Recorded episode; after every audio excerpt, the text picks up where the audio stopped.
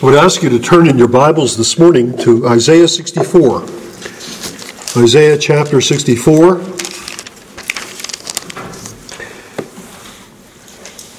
And I want to read in your hearing the opening words of verse 1. Oh, that you would rend the heavens and come down. Let's pray. Father, we once again confess our need of you, our dependence upon you, that you would grant us light and you would grant us understanding. We pray that as we look into the scriptures, we might know something of the reality that the disciples on the road to Emmaus knew when Jesus taught them from the Word and showed them in all the scriptures the things concerning Himself that, Father, we would see Jesus in the scriptures. We would see the things concerning the one who loved us, who died for us, who rose again, who is enthroned in glory at your right hand, the one who forever makes intercession for us. Be with your word as is preached from the pulpits of our land. Be with all who stand in the name of Jesus to speak forth the unsearchable riches of Christ. Be with us here as we meet this morning in this building. Be with our brother Mike as he ministers your word to the nursing home later. We pray that the preaching of the gospel will bear fruit to your glory as we ask these things in Jesus' name. Amen. It's good to be back home. The past three weeks in Catskill, they've been a, a wonderful experience. Open time of blessing to the church. But for me, the best part is coming back home. And nothing can take the place of being at the regular place of ministry amongst people I've known for so many years, people that I love, and, and people who continue to bear with me. So it's good to see you this morning. In the last few weeks, when I was in Catskill, I ministered largely from the book of Isaiah. I gave those who were in the Sunday school class this morning a little bit of a taste of some of the places we were in in the book of Isaiah. It's my purpose this morning to once again uh, address matters pertaining to Isaiah, particularly this prayer of Isaiah Oh, that you would rend the heavens and come down. Now, the book of Isaiah is a book beloved by Christians, beloved uh, for many reasons, but I think chief among them is the fact that Isaiah speaks so much of the Messiah, speaks so much of, of Christ. We have that perception that uh, we have these great messianic prophecies. It's a true perception, and often Isaiah is turned to it the Christmas season in celebration of the reality of Christ's coming. Uh, often preachers turn to Isaiah. You hear Handel's Messiah. You're confronted with the prophecies of Isaiah. You know, we don't love the book of Isaiah because Isaiah writes about Syrians or Assyrians or Babylonians or Persian emperors. Those were the things that were part of Isaiah's world, not ours. And oftentimes we read Scripture more often than not with an eye to us, our concerns, our world of ideas, with meager interest in the world of the Bible and of the biblical writers. And I think we err in doing that. We tend to read a passage like this Oh, that you would rend the heavens and come down. We think of ourselves, our need for the presence of God. Oh, that you would rend the heavens and come down this morning, Lord, as we meet and worship in Pine Bush. Bless us as we come before you and seek you. Or, Lord, you would rend the heavens and come down because I'm having this evangelistic opportunity, this opportunity to speak to someone about the gospel. And I need wisdom in this encounter with an unbeliever. Or, oh, that you would rend the heavens and come down with the flames and fires of revival and flood the world with the truth of the gospel. Now, none of these are bad prayers, and all of them are to be prayed in their own context. But sometimes we use it, oh, that you would rend the heavens and come down so I could pass the test I never studied for. Had a guy in, in school, that's what he did. You'd wonder why he zeroed out on that test and he'd say, I never studied. Why didn't you study? I prayed that God would help me to pass. Well, I tell you, if you pray for the pass of the test, you should study that God would bless your efforts to study in the passing of that that test. But you see, we oftentimes misuse the scriptures, and oftentimes we are concerned that the scriptures would address our interests, our concerns. Isaiah had his own concerns when he prayed the words of this prayer, and it's my concern this morning to address his concerns and to address it in terms of the prayer itself. Secondly, God's answer to the prayer. And finally, our appropriation of the prayer. Let's look first at the prayer itself Isaiah's prayer. What is he praying for? Oh, that you would rend the heavens and you would come down. Well, in essence, he's praying for an invasion of heaven into this earth. Again, the whole question of what he prayed for and what he was concerned about in the previous chapter is that God seemed to be absent in the affairs of the earth, that God was in the heavens. He was dwelling in his own infinite blessedness, looking upon the condition of his people. And we don't see his presence any longer. We don't see the manifestations of his presence as former generations did. Where are you, Lord? It says in verse 15 of chapter 63 Look down from heaven and see, from your holy and beautiful habitation Lord, see our plight, see our condition, see our circumstances. And take note, like you did of old, like you did when you remembered your covenant with Abraham and you saw the afflictions of your people in Egypt. You came down. It wasn't just in some special manifestation of God's presence that's in normal seasons. Nothing like that ever happened before that a God would come down and meet with a man at a burning bush. That God would come down and bring ten plagues upon the Egyptians. That God would come down and open up a sea so that his people would pass through on dry land and then bring that sea to be crashing down once again upon the armies of Pharaoh. Never seen before that a God would come down on Mount Sinai in the midst of the fires and the flames and the thunder and the lightning, as he did. That's what he's praying for. He's praying for theophany. Nothing less than that. Nothing less than an invasion of heaven to the earth. Where did he get the idea to pray such a thing? Well, I got a little bit ahead of myself. Of course, he got it from the Exodus. He got it from the history.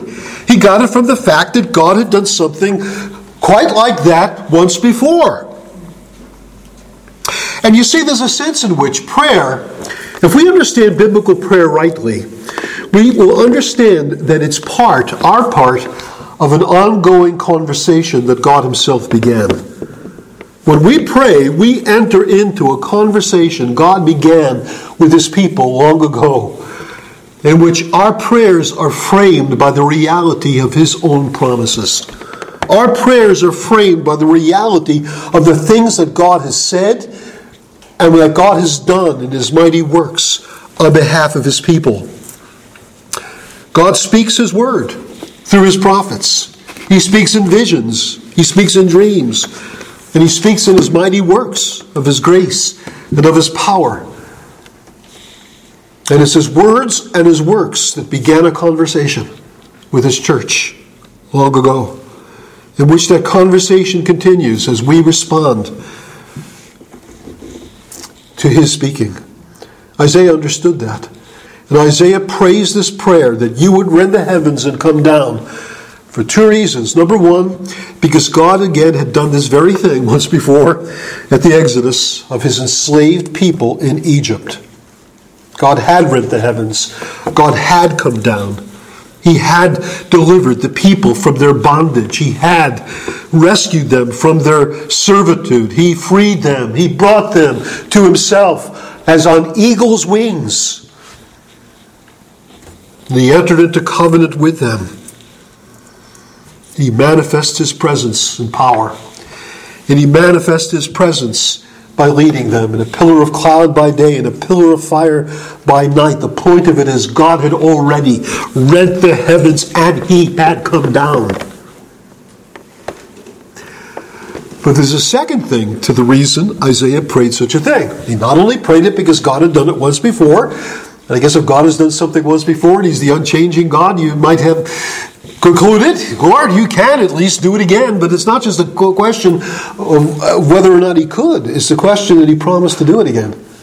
That's the point. He promised that He would do it again. The word that the prophets received from God was that the return to the land of the people who were led into captivity in the Babylonian exile would not just be the normal kind of thing you see every day.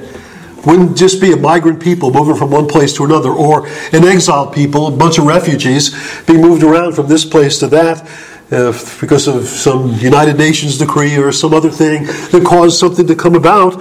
No, God had said the return of his people to the land would be that he himself would come, and he himself would come like unto the way he did it before in Egypt, and that this return to the land or this event in Israel's future that would make all things that were dark and dismal and depressing and devastating to become bright and light and filled with divine presence and glory is that God would bring about a second Exodus. Nothing less than a second Exodus would be his coming invasion of his own presence to once again come against not the empire of Egypt and its Pharaoh, but the empire of Babylon. Well, actually, the Persians were the ones that took care of the Babylonians, but God would take care of his enemies and his people's enemies in a second Exodus that is portrayed. Look, if you will, with me in the book of Jeremiah. There's a couple of these passages. I'm only going to read one. There's one in chapter 23, verses 7 and 8. But for the sake of time, I'm just going to read chapter 16. Chapter 16. And again, Jeremiah was the prophet to the exiled people. He lived when Babylon came with its armies and took the Jews away, took the people of Israel away. And he was preparing the people, the exiled people, who would be sent away into Babylon. And one of the ways that he brought encouragement to the real, to, in the midst of this devastating reality of covenant curse, of covenant judgment, of famine, sword, and death, and exile that would be brought upon the people, is that he spoke of a more distant future. He spoke of another reality that was to come. He spoke of a promise of what God would do that would change the equation radically. That would change things so radically that God Himself would be conceived in a completely different way than you, they formerly conceived of Him. Look at what the words say. Verse 14. Jeremiah 16, 14. Therefore, behold, the days are coming, declares Yahweh, when it will no longer be said. Now, why does he say it will no longer be said? Well, because at this point, this is what we say. This is what we say. But we want to refer to the God of Israel, when we want to refer to his mighty works, when we want to refer to his goodness to his people, Israel, we will say, as the Lord lives, who brought up the people of Israel out of the land of Egypt. That's who God is. God is that God who rescued us in our distress, who saved us from servitude to Pharaoh in Egypt and brought us out with a high hand and with mighty power. That's who God is. He's the Lord who lives, who brought up the people of Israel out of the land of Egypt. Just as you and I would say, He's the God and Father of our Lord Jesus Christ. He's the God who came and judged our sins at the cross and raised his Son from the dead and now sits enthroned, who sits enthroned in majesty at the right hand of the Father. As we would express who God is in terms of Christian salvation, so the Jews would refer to God in terms of Israel's salvation. It was a salvation from servitude and slavery to a hostile power, the empire of Egypt. And now we're in that situation once again. It's not Egypt any longer, it's Babylon. God, through his prophet Jeremiah, says, the days are coming when no longer is God going to be defined in terms of that first Exodus, but God's going to be defined by another Exodus entirely. And so he says, the days are coming when it no longer is to be said, as the Lord who, li- as the Lord lives, who brought up the people of Israel out of the land of Egypt, but as the Lord lives, who brought up the pe- people of Israel out of the north country and out of the countries where he had driven them. For I will bring them back to their own land that I gave to their fathers. God says is coming another Exodus, another salvation, another redemption, another act of God's mighty power that will affect his people for the good.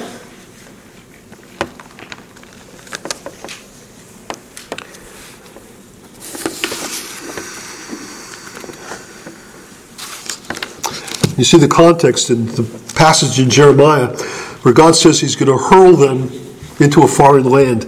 Well, that God who hurled them from the land of Israel and hurled them into Babylon is not going to bring them back in a way of deliverance that would so surpass the former deliverance that you're not going to talk about Exodus from Egypt any longer. What kind of deliverance would that be?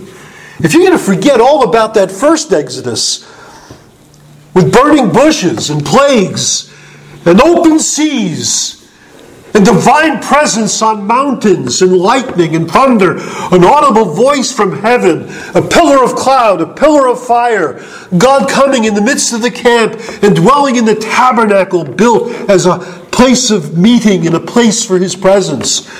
I mean, you had all that dynamics, that fireworks, that what can ever beat that? Good question. What could beat that? Isaiah prays that the promise better than that will come. That the promise better than that would be received. That God wouldn't simply remain in a passive posture in heaven, looking and beholding the present scene from afar. But he would do what he did long ago, and in fulfillment of his own word of promise, bring the long awaited, long expected fulfillment in a second exodus, so that you would rend the heavens and come down, that the mountains might quake like it did at Sinai, that your presence bring about, Lord, this new, bring about this greater deliverance. That's the prayer. That's the prayer. How did it get answered, folks? How did this prayer of Isaiah get answered? Well, I guess you could say there was something of a provisional answer that God gave in terms of the future hope that Isaiah himself was given and spoke about in chapter 65 and 66. This God speaks of a future hope that the city of God would be, a, a, would be created anew, would become a, a Jerusalem rejoicing, that God would create a new heavens and a new earth, that there would be a new creation that God would usher in, where instead of war there would be peace, instead of conflict there would be joy and unity, and all the picture of that reality of things to come in a consummate Jerusalem of glory and of praise where God would be in their midst. of course, Isaiah never lived to see it. But he could speak of it and hope for it. But where do we see it? Is it just future to us today? Is it something we pine for and long for? That God would bring about a second Exodus that history has not seen? Well, clearly it was not seen when the Jews came back from Babylonian captivity. But you know how they came back from Babylon? It wasn't God appearing. It was God raising up a different empire. Empire. Remember, the Assyrians had their resettlement policies. They looked to relocate people so that they had no sense of identity any longer. The Babylonians said, no, no, that's not a good thing. We'll take the, especially the gifted ones, and we'll use them for the purposes of advancing the interests of our empire. I guess the Assyrians, they, they kind of prefigured baseball. They said the whole end of the thing is to go home. The whole end of the thing is to send them back home that the great triumph would be of, of, of, of Persia would be that the people would feel a debt to the emperor. They'd feel a debt to the Persians that now they are the ones who have sent them back home. They'll go back to their homes and they'll pray for Persia in their own temples. That was their, that was their theory. And so when God brought the people back, at least that coming back under Ezra and Nehemiah, it was a decree of a king by the name of Cyrus. It's interesting how Isaiah calls him, he alone is called the anointed one. He's the Messiah in the book of, of Isaiah. Now, it, it uses the Spirit of the Lord has anointed me to speak of the messenger that God would send, to speak of the messianic figure. Uh, but there is something of the fact that God rose, raised up Cyrus for that purpose of sending the nation back home. But let me tell you something. He was not the Messiah. He was not the expected one who would be Israel's king. He would not be the expected one who would bring the suffering servant, who would lay down his life for his people, be pierced for their iniquities and, and, and crushed for their transgressions. He was not the one who would be the one who would defeat ultimately the true and greatest enemies of God's people. But there was no opening up of the Euphrates River to bring them across on dry land. There was no plagues that were brought upon the Persians. There were, there's nothing like that. There was absolutely nothing like that. So what happened? Isaiah's prayer never got answered? Well, actually, it got answered in a majestic, wondrous, all glorious manner. And for that, we need to look at Mark's gospel. I turn, ask you to turn to the Gospel of Mark in the first chapter. Now, one of the things I think we learn about as we study the Gospels is that the first chapter is really key to everything that follows.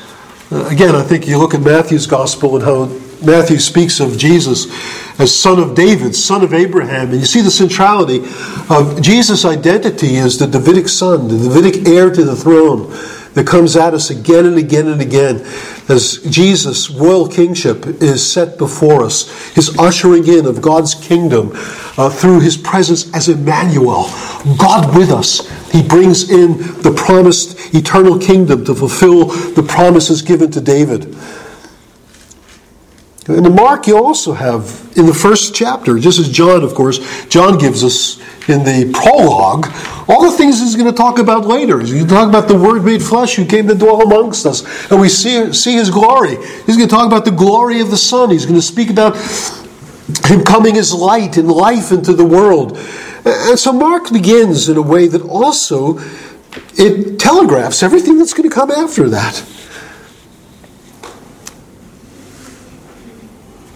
He opens up with the words, the beginning of the gospel of Jesus Christ, the Son of God. Now, Mark, oh, for some reason, he gets a he gets a reputation for speaking about Jesus as if he were not what the church has confessed him to be. Sometimes you hear theologians speak about the low Christology of Mark. That is, it's a Christology that speaks of Jesus' humanity. And a Bible college uh, course in which they said, well, Matthew talks about Jesus as king, and John speaks about him as Son of God, and Luke speaks of him about him as a servant, and Mark speaks to him in terms about Jesus in terms of his humanity. And that's it. Yeah, Jesus, he's concerned about Jesus as the man. But I say to you, no. He's not presenting a different Jesus. There is no other Jesus to present than the one the church has always confessed as God and man in one person forever.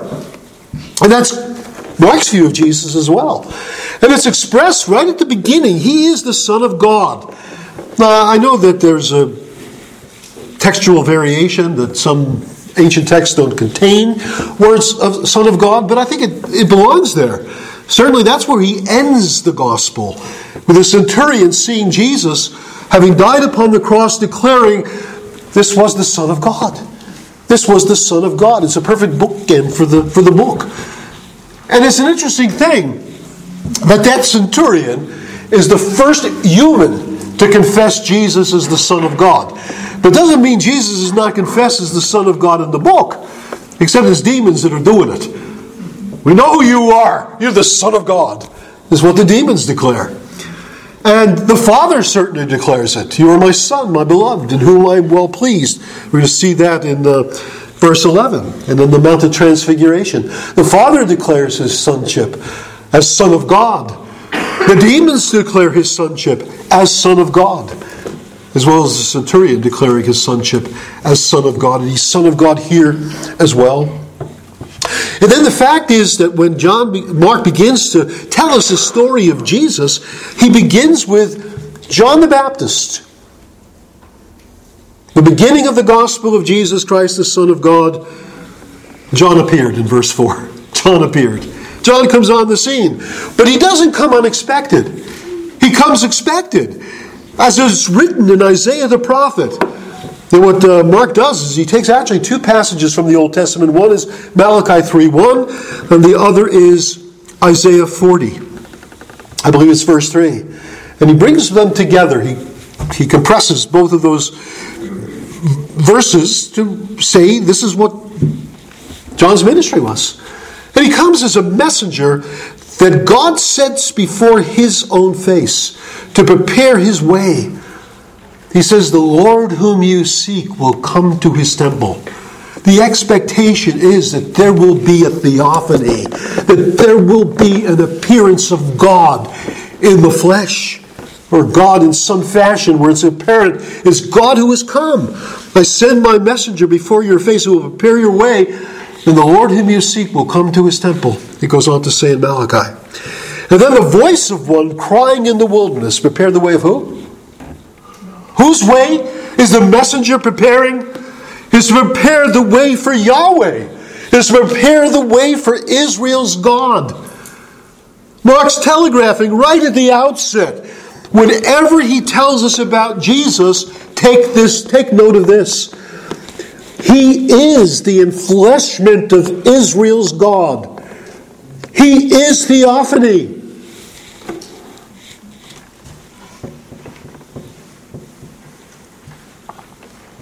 And then, if you have any doubts that that's true, just read on.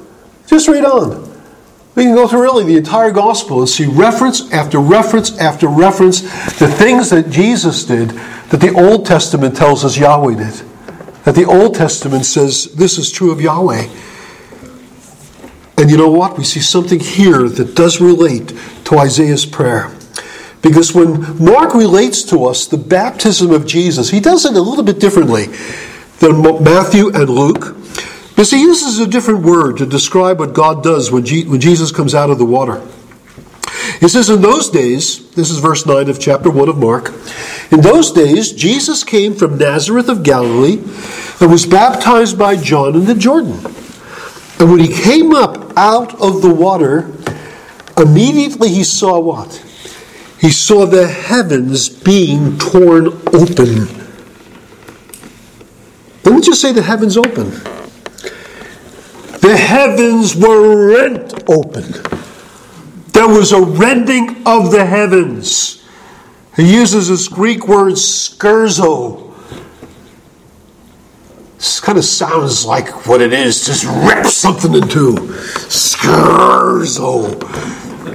God ripped the heavens open. And he came down. He came down. Just as Isaiah prayed that you would rend the heavens and come down, that we would see this new exodus, that we would see this new deliverance, that we would see this new salvation that would put this exodus of Egypt into the memory. Yeah, yeah, we'll remember it happened, but man, something more wondrous, something more glorious, something more memorable. God will no longer be known as the God who brought us out of Egypt, but the God that did this new deliverance. It's interesting that it says from the north that to deliver us from the from the powers of the north, and the north was significant uh, because it's from the north that enemy armies would come to take to wage war against uh, the people in Israel, people in Judah. See, to the east, which would be the natural direction from a lot of those places, there was all desert land, the, the nation of Jordan today. And so, what militarily is significant is what today, even we hear of today, about the Golan Heights, which is in Syria. Because that's the place that there's natural passes that come down from the mountains into the Holy Land. And that's why Isaiah in chapter 9 speaks of the tribes from the north in, Capernaum, Galilee the, of the Gentiles, Zebulun, Naphtali. Those people have seen a great light. In the place where they formerly just saw enemy armies pouring in, they would see an invasion from heaven. They would see God coming in the person of his Son. God's bringing an invasion of his own presence and purpose and plan of salvation to bear coming from Galilee of the Gentiles, where Jesus set up his headquarters. And Jesus comes to reveal God and reveal this great salvation. And then there's something even more interesting. I mean, it's all in this complex of ideas. Is that when you come to the Mount of Transfiguration later on in the Gospel, you see the presence of Moses and of Elijah together with Jesus on that mountain. And they're, they're told they were talking to one another. Now, some of the Gospels don't tell us what they were talking about. I'm not sure if it's Mark. I didn't look it up this morning. I should have, but I did not. You do it. Look at Mark, look at Matthew. One of those versions is going to tell you. They spoke of the departure that he would accomplish at Jerusalem. That's what usually the English translations say. But you know what the word is? It's Exodus. It's Exodus. What was Jesus talking to Moses and Elijah about? His Exodus. He was coming to bring a new exodus, a new deliverance, a new salvation, bringing us from on eagle's wings unto God.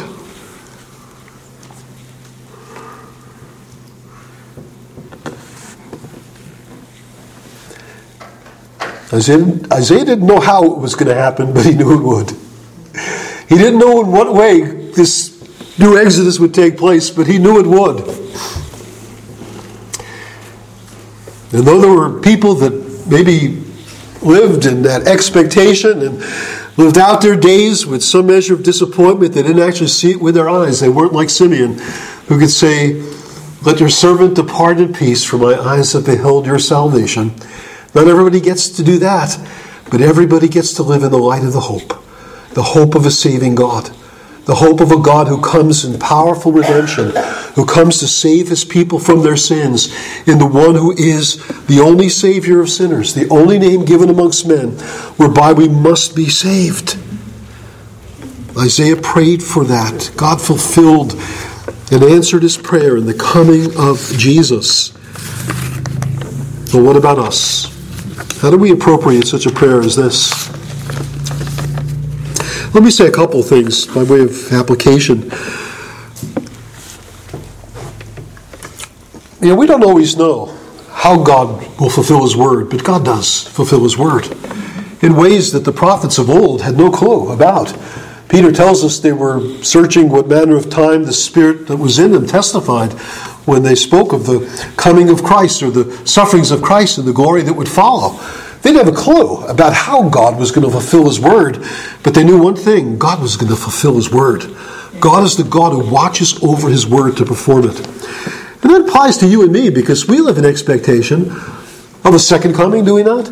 We live in expectation of seeing the hand of God at work amongst the people that He's He will continue to redeem until Christ comes again, that the church will never fail, it will never perish, Jesus said, I will build my church, and the gates of Hades will not prevail against it. And we look at the church, particularly in the West, and we say, this seems like a failed enterprise. It seems like so many people just no longer take the gospel seriously. And that's only because we don't know what we don't know.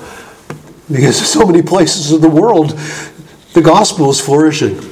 So many places in the world, the gospel is flourishing. I've often told you about that Brazilian guy that came here and asked if he could pray in the building. Now, I don't understand a word he was speaking in Portuguese, but he sat and he kneeled in the back, back row there. And for an hour, sustained Portuguese poured out in prayer to God. And you hear about things that are happening in Brazil, and you say, well, if they pray like that, no wonder. No wonder.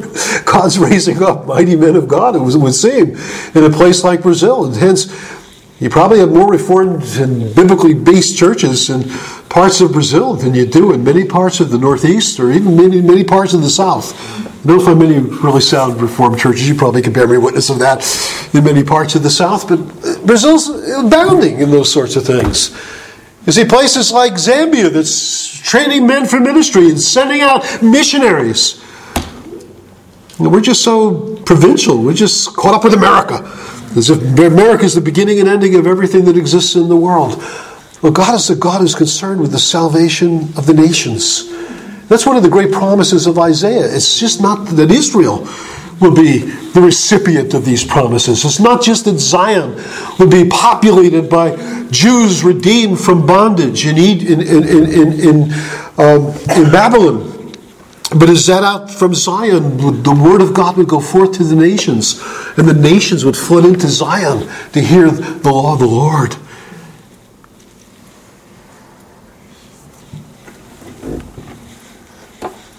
Let's be confident, child of God, that God does not speak his word in vain.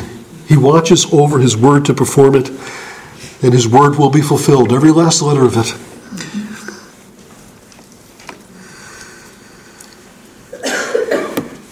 And let me suggest, along with the God who is committed to fulfill the word of his promise,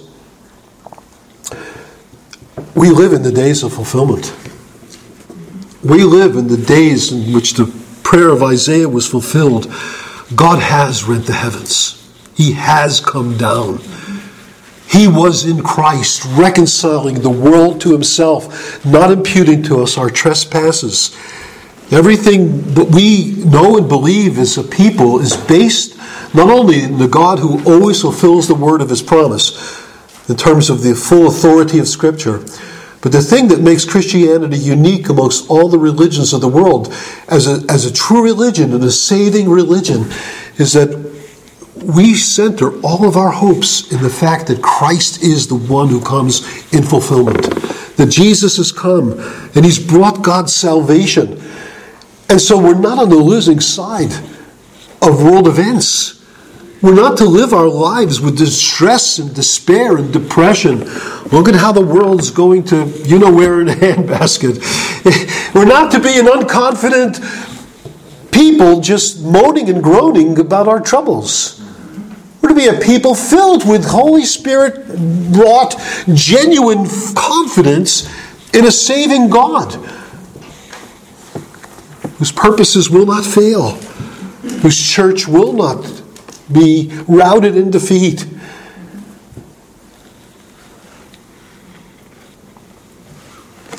We're not saying, Lord, where's your mighty works? We see God's mighty works in Christ. We don't say, Lord, where's your love towards your people? We see his love at the cross, here in his love. Not that we loved God, but that he loved us and gave his Son to be the propitiation for our sins we read the intent of God's heart and the reality of God's power and the wisdom of God's ways in what He has already achieved for us in Christ. We live in the light of the greatness of His love, the display of His power, the fullness of His wisdom, that we are in Christ, who is made of God unto us wisdom from God, sanctification, righteousness, and redemption. We have all these things in our Lord. And hence we say, as Paul did, we are not defeated. We are, in fact, more than conquerors through him who loved us. And folks, that makes all the difference in the world. How you approach life in this world, whether you see it through the reality of the cross, as you see it through the reality of God's redemptive plan and purpose fulfilled in Christ. moan and groan that you don't think all the things you've longed for and all the kingdoms that you've tried to build for yourself, that that hasn't come about the way you wanted it. It's not a question of, again, your concerns, it's a question of God's concerns. It's a question of living in the light of God's concerns. And God's fulfilled His own plan and purpose in His Son. And He's unleashing the power of His grace and salvation continually in the world. It never stops. And again, just because we're just in the small neck of the woods where, you know, it's the day of small things, that doesn't mean there's not large things happening elsewhere. And so we're to continue to pray, Your kingdom come. Why? Because God says His kingdom will come. He's promised it will be. The kingdoms of this world will become the kingdoms of our God and of His Christ, and He will reign forever and ever. We're not on the losing side of this, folks. And it's when we recognize this, we'll fight in a different way. We'll fight the fight of faith confidently. You know, I think of Israel often in terms of how they cowered before the lion, the, the giant Goliath. They all hid. None of them would go out to battle him. And they were smart not to do it. They would have gotten killed. But God sent his own champion, a ruddy lad by the name of David, who came with faith in the promises of God, who understood, as tested and tried in battles he did against bears and lions, that God is a God who can help him to defeat a, a giant. And he comes and he faces a figure that I think in the Palestinian sun, clothed in mail, would have looked something like a serpent, something like one of those copperheads that you, you see. And he came with his faith, and he came with his slingshot, and he came with his five smooth stones, and he came as the anointed king, the shepherd the anointed shepherd king from Bethlehem, believe it or not. And he came and he hurled that stone where? He didn't hit him in the chest, no, he hit him in the head. And then cut off his head. And it really was this reality that here is the fulfillment of the ancient promise, where God said, at least in terms of the, the type of it, the typical fulfillment of the fact that he shall crush your head the serpent's head was crushed. Goliath was crushed. The seed of the serpent was destroyed by the anointed shepherd king of Bethlehem. It's from the victory that David won that day that you read in the text. That the people didn't just say, okay, we can go and figure out what giants are in our lives and go and, and, and battle them. And no, that's not the lesson. The lesson is we fight the seed of the serpent we fight the wicked of the Philistines. We fight the people that defy our God and His grace and salvation. Not from a place of looking for the victory, but a place of having the victory already won. The victory was already achieved, and Israel comes out from their hiding places and they begin to pursue the enemy. In the knowledge that their, their giant was gone, he was defeated, he's dead. Christ has come to destroy the works of the devil. Christ has come that through death he would destroy him that had the power of death, that is the devil. And then using language very reminiscent of the Exodus, and then would deliver all those who through fear of death were what? All their lifetime subject to slavery. Israel was subject to slavery. Why didn't they free themselves? The Pharaoh would have killed them, that's why.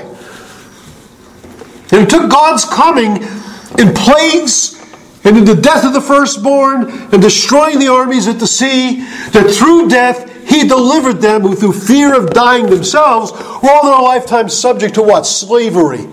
That's what he did to Egypt in the old Exodus. What does God do in the new Exodus? He comes in the person of Jesus in the very same way. It's not now through the death of the firstborn, or through the death, although he is the firstborn son, or the death of the armies of Pharaoh in the, in, in, in the, in, the, in the sea. It's through the death of the firstborn Son of God, that Jesus dies for our sins, the just one for the unjust, that he might bring us to God, and that through death he destroyed him that had the fear of death. At this point, not, not Pharaoh, he's long gone, but the devil, the power behind the throne.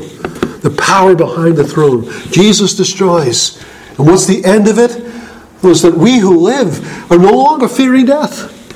No longer fearing destruction, no longer fearing damnation, no longer fearing eternal separation from the presence of God. We're those who have been received by God and welcomed by God. We're not slaves any longer. We've been redeemed. He delivered those who, through fear of death, were all their lifetime subject to slavery. We're now God's free people. And we wage the battle of the Christian life again from, from the victory already, already achieved that we've received by His grace. And again, we're more than conquerors through Him who loved us. Oh, that you would rend the heavens and come down. Bless God, He has. Bless God. Isaiah's prayer has been fulfilled that Christ came, the heaven sent Son of God, that He might bring us to God that he might achieve that victory, that we would not be slaves any longer, captives of anyone any longer, but God's free people to worship and to war in the power that his grace supplies. May God enable us as redeemed Christians, believers in Jesus, to both worship and war in the power of this great salvation. Let's pray together. Father, we're thankful for this portion of your word. Again, it wouldn't be ordinarily the portion we would gravitate to to see the gospel so clearly displayed, and yet it is. Your word makes it clear that Christ came as the heaven sent Son of God, that he came as the incarnation of Israel's deity, that he came to do what was needed to bring about a whole new exodus, a whole new salvation, in a real sense to put in, to put to to make pale in comparison that great deliverance from Egypt when we see the greater deliverance of the work of Christ. Help us to live in the light of the achievement of our redemption. Help us to live as free, liberated men and women, boys and girls, to the praise and to the glory of your grace. Hear our prayers and bless your people, we pray, as we look to you. In Jesus' name, amen. Amen.